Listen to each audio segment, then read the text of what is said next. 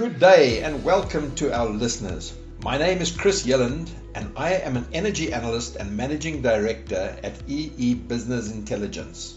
This is the first in a series of four podcasts brought to you by the Revego Africa Energy Fund to build awareness of new investment opportunities in the renewable energy sector of sub Saharan Africa. The Revego Africa Energy Fund is listing on the JSE this year and is focusing on owning stakes in a portfolio of operating renewable energy assets, initially in South Africa, but then broadening across the sub Saharan region. Today we are joined by Abel Njiako, Chief Technical Officer at Revego Fund Managers, and Dieter Matzner, a power and infrastructure consultant at Investec Bank to demystify renewable energy as compared to other generation technologies to see where renewable energy fits into the grid with technologies such as energy storage to reduce carbon dioxide emissions. Abel, I'll start with you. How do you define renewable energy? What are the different types of renewable energy? For example, some people consider hydroelectric power to be renewable energy. Others say no, it's only wind and solar. What about biomass and other technologies? So, how do you define renewable energy? Chris, um, thanks for having us.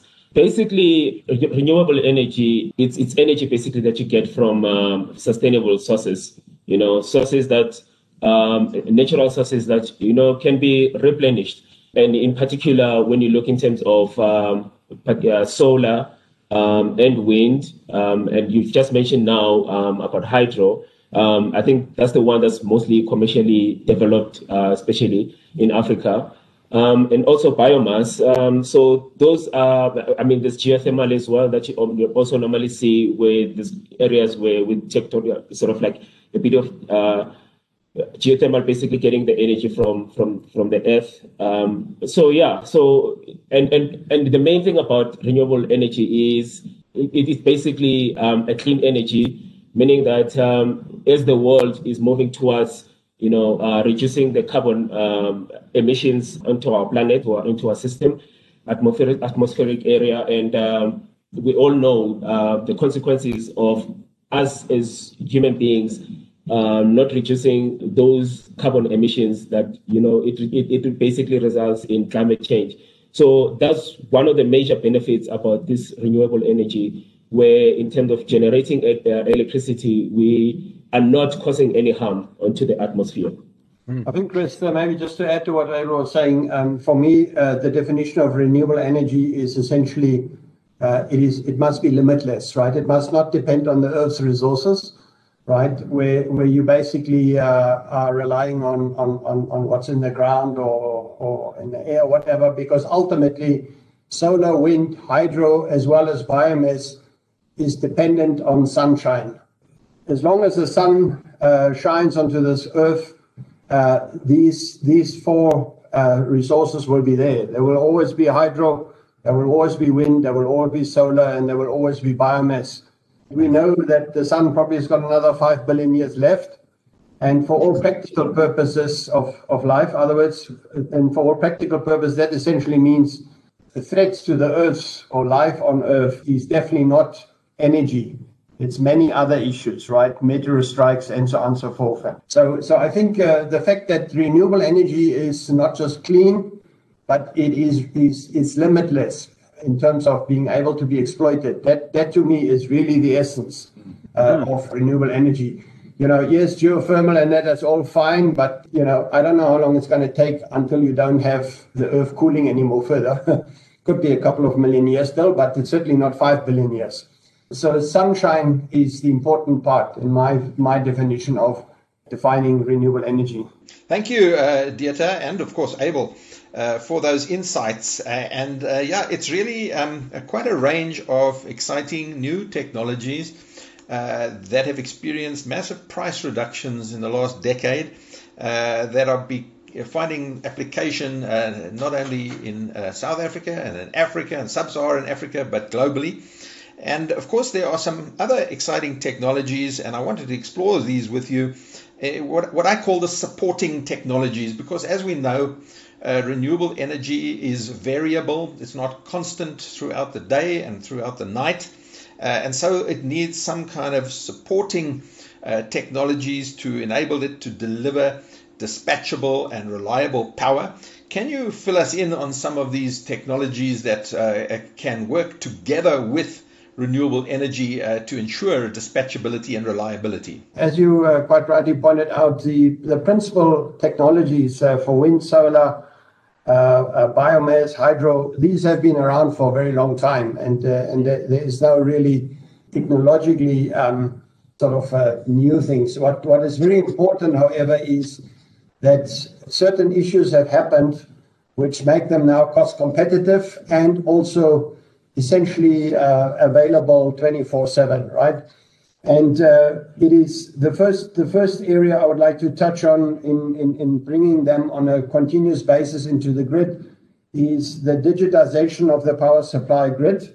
In other words, that you actually can create smart platforms where energy can be uh, can be provided on a controlled basis. In other words, you can control demand and supply, and this is very different from the original design of power grids, where you always had a lot of um, power systems on standby to be available in case somebody uses power, right? So it was the matching of demand and supply um, through the digitization of the uh, power supply grid is, very important and is, of course, supported by the whole concept of the Internet of Things and uh, the ability to, to, to, to, to let all these devices communicate with each other across the grid. On top of this, of course, there has been massive progress made over the last uh, few years now in energy storage um, of all sorts of technologies. Obviously, batteries are well known now, but pumped hydro and liquid air storage and all sorts of storage technologies are coming to the fore.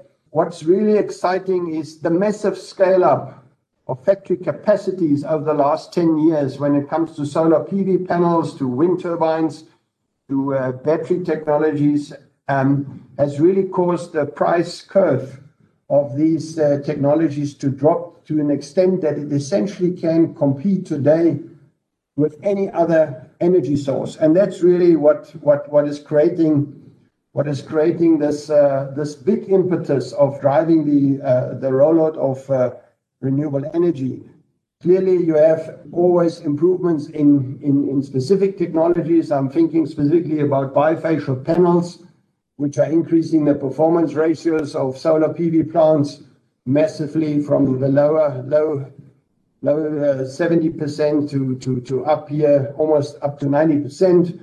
You know, there is the whole issue around uh, uh, increasing uh, the voltages at which these systems are working to increase efficiencies. When we look at wind turbines, the hub heights, the turbine hub heights are being generally increased to, let's say, up to now 120 meters and even higher rotor diameters. The turbines are becoming bigger and more efficient. Um, even offshore wind has become much more competitive and, is being rolled out on a massive scale. And then, of course, uh, the last component, which I think is the last building block in getting to a 100% renewable energy system, is the whole question around green hydrogen, right? And uh, I never thought I would see that in my life that uh, hydrogen would actually become a commercially viable component in, the energy system. But I think with the reductions in electricity costs from hydrogen and most likely the massive scale up of electrolyzer capacity, which will again reduce the costs of, uh, of these uh, equipments. I think there's a high likelihood that in the next five to 10 years, we will see massive uh, growth in, in, in the so-called green hydrogen markets and rollout of infrastructure. So I think if you put all these things together, I can really see that this energy transition towards a renewable energy dominated supplies becoming a reality. It's, it's, it's taken a very long time. It's been in the coming for the last 40 years. But I think over the next 20, 30, 40 years, we're certainly going to see massive, massive jumps being made. Dieter, you, you've painted a picture of uh, the power system transitioning to a renewables dominated uh, uh, mix. Uh, but I want to ask Abel, uh, what about, I mean, we hear the dream, is it a dream of 100% renewables, uh, you know, in our power system? Uh, or is it just going to be a dominant part of the system uh, with other technologies like nuclear and coal and, uh, and, and, and, and, hydro and other uh, technologies? Will they also be part of this mix? Uh, or do you see any reality that this dream of 100% renewables can be realized? Everyone knows the history that we're coming from in South Africa, where we've always been, uh, our energy generation has always been coal based but we're starting to see now um, the shift, and uh, especially the shift towards the renewable energy. And um, we absolutely believe that um, it's going to be compatible with the current system that we have. However, um, in the next in the, in the next decades, um, as the power stations that Eskom own start getting decommissioned, a lot of that gap is going to be filled by renewable energy sources. And, um, and, and, and here's the thing that I, I, that makes me believe that going forward in the next uh, in the next few years, we'll see um, more uh, renewable energy uh, coming on, on stream. It's mainly driven by your uh, foreign direct investments. And I know that as a, as a country, we've always been talking about this issue of getting investments in the country. And, um, and these particular plans are basically funded by commercial banks and they're funded by sponsors and developers, mainly coming from um, you know developed worlds where they've actually uh, demonstrated their experience in terms of uh, developing these assets. So when you look at it from that perspective, the main thing basically is all that infrastructure spend, the pressure gets to be taken away from the state and also from Eskom uh, by extension. So therefore, that's how, that's why I believe that we will start seeing more uh, of these renewable energies uh, coming on stream. Um, and as to when and how they, I mean, the, when they get to be becoming a dominant uh, supply of, so of, of energy, I think that we will see that in the next 15, 20 years, definitely. Interesting. Yeah, thank you for that, um, Abel. So, um, look, uh, we know that uh, there has been a huge uptake uh, of renewable energy uh, in the uh, developing countries, and um, I would say that even though South Africa has played a, is probably the biggest uptaker, certainly in sub-Saharan Africa, um, South Africa is, I think, behind the curve. Other countries have moved ahead of us uh, in terms of the renewable energy in the mix. And in, in sub-Saharan Africa, I think they're even further behind the curve. So, what are the challenges that are making renewable energy uh, so difficult in Africa? And uh, what can be done to make renewable energy in Africa a reality uh, to, to start catching up and hopefully uh, leapfrogging and uh, learning from uh, the mistakes of other countries and doing things right first time? I think, Chris, as you know, to, to change an energy system takes a long time, right? And uh, I think that uh, it needs uh, the first issue, of course, it needs very meticulous planning, um, long term planning. And when I talk about meticulous planning, the detail needs to be planned. It's not just about building a wind farm or a solar farm or whatever it is. It is about how will you interface this infrastructure in such a way that it that it also still makes use of the current infrastructure's lifetime because massive investments have gone into that infrastructure, the existing infrastructure, and it needs to serve its its lifetime out. And in terms of the South African power system, as you know, most of the coal and nuclear plants will go out of service around about 2040, 2045. So it is really over this next 25 years where a meticulous plan on how this transition will happen will come about. And then, very importantly, if such a plan is in place, and I'm not just talking about the IRP, then, of course, very important is how do you create this infrastructure and this market? And, and again, South Africa is lacking very much there because, unfortunately, we sit with an ideological mindset in the ruling party's you know, mind which is very suspicious of private sector involvement and, and investment. Although I fully agree that government control over the transmission grid is correct and justified to allow access for everybody into the grid, we need to leave the rest of generating power and distributing it to the private sector and to public-private partnerships. We also have low-hanging fruits, um, especially in particular in our environment here in South Africa. This talk about uh, Eskom um, sort of restructure in terms of separating it into separate divisions, I think that will also accelerate the renewable uh, energy also coming onto grid and basically, you know, uh, supplying directly onto particular customers or even home, homes that we have here in South Africa. So I know Dieter has touched on it, but um, I think uh, the biggest challenge that we have is our government's regulations. And sure, you'll always have regulations that will govern the environmental aspects and obviously some of the commercial ones, but to a certain extent, um, we need movement towards that in terms of allowing um, those renewable energy sources to come on grid. Thank you, uh, gentlemen. Thank you, Abel and Dieter, for that input. And I want to really close off uh, now with some uh, last question. Africa is uh, the last unexplored continent in a way in terms of electricity. Access to electricity is relatively low and there are huge opportunities uh, for the electrification of Africa. But Africa has a problem uh, in, in, many countries that it doesn't have an extensive grid like South Africa does. Uh, so, why is renewable energy so important for Africa uh, in an environment of low electrification, uh, low access, um, and, and, also uh, without grid coverage over the country? How is renewable energy going to make a big difference in Africa? I, um, I think, Chris, as, as you quite rightly pointed out, is that the continent has some, let's say, uh, disadvantages, right? Because it is the largest continent on Earth, uh, which implies building large power stations with large transmission grids is just not feasible and, and environmentally, in any case, very destructive, as we know. As you mentioned just now, we're the least industrialized uh, continent on Earth and and also the next 80 years at least, uh, we're probably going to become uh, or, the, continent with, with the biggest population growth.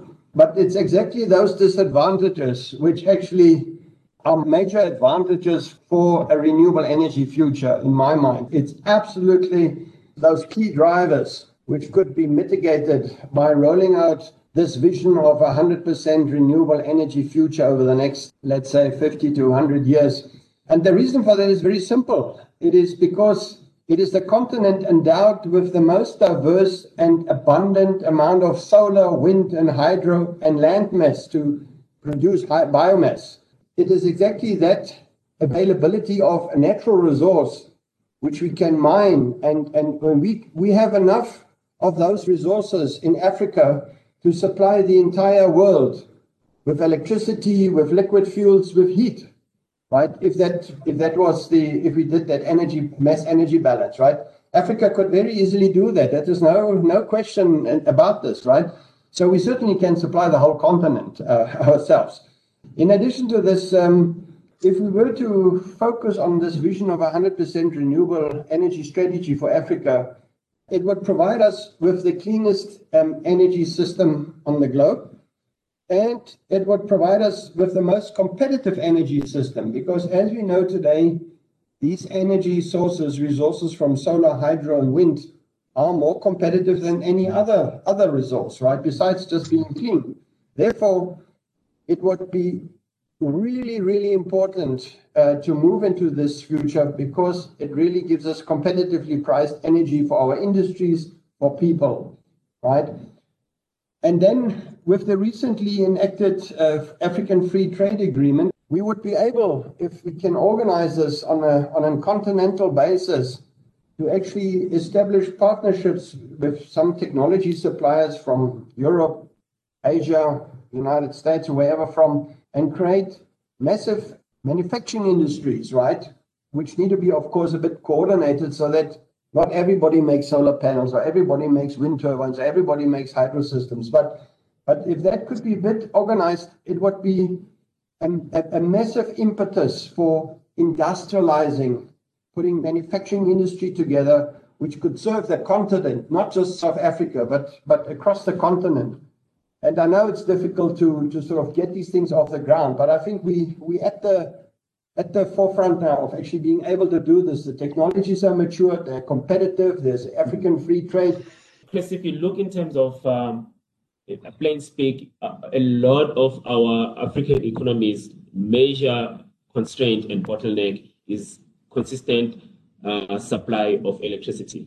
I know that in South Africa, uh, we we also um, having our own challenges, but in other countries it's bigger and, and worse than we have here. So to unlock their economic potential, um, as Dieter has mentioned, this natural resource that is readily available in country, whether you're looking at Zambia or you're looking at Kenya or even Botswana right now, because they're also starting to embark on this uh, solar uh, renewable energy supply.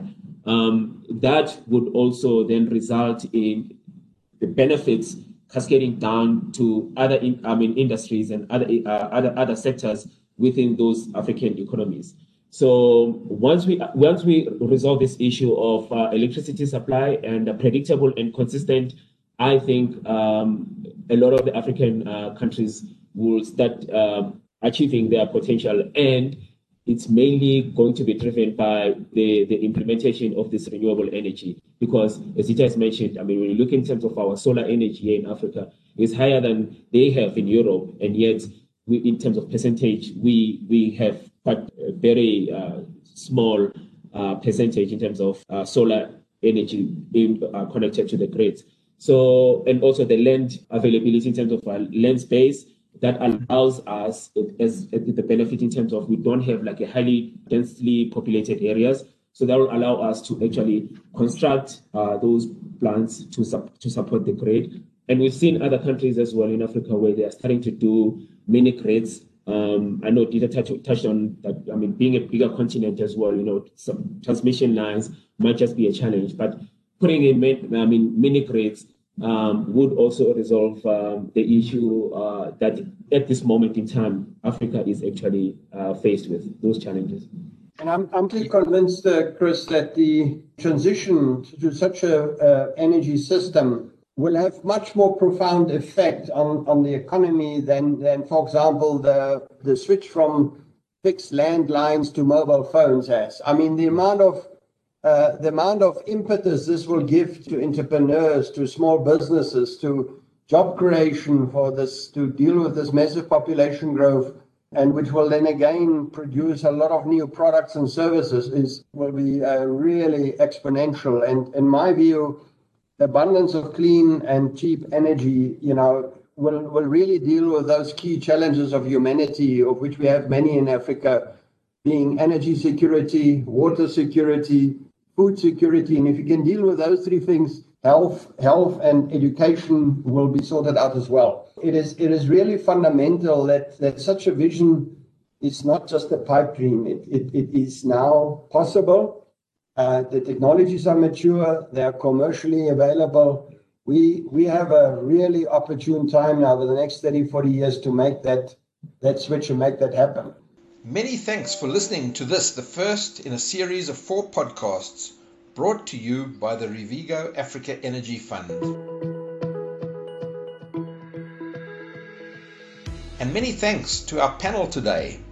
Abel Njuyako, Chief Technical Officer at Revego Fund Managers, and Dieter Matzner, Power and Infrastructure Consultant at Investec Bank. Stay tuned for the next podcast on what it takes to build, own, and operate an independent power producer, whether this be utility scale, off grid, or self generation. All podcasts in this series will be posted on the Revego website at www.revigoenergy.com and www.revigo.co.za. The views expressed in this podcast are not necessarily those of Revego Africa Energy Fund or Revego Africa Energy Limited and do not constitute financial or other advice. Revego Fund Managers is an authorized financial service provider.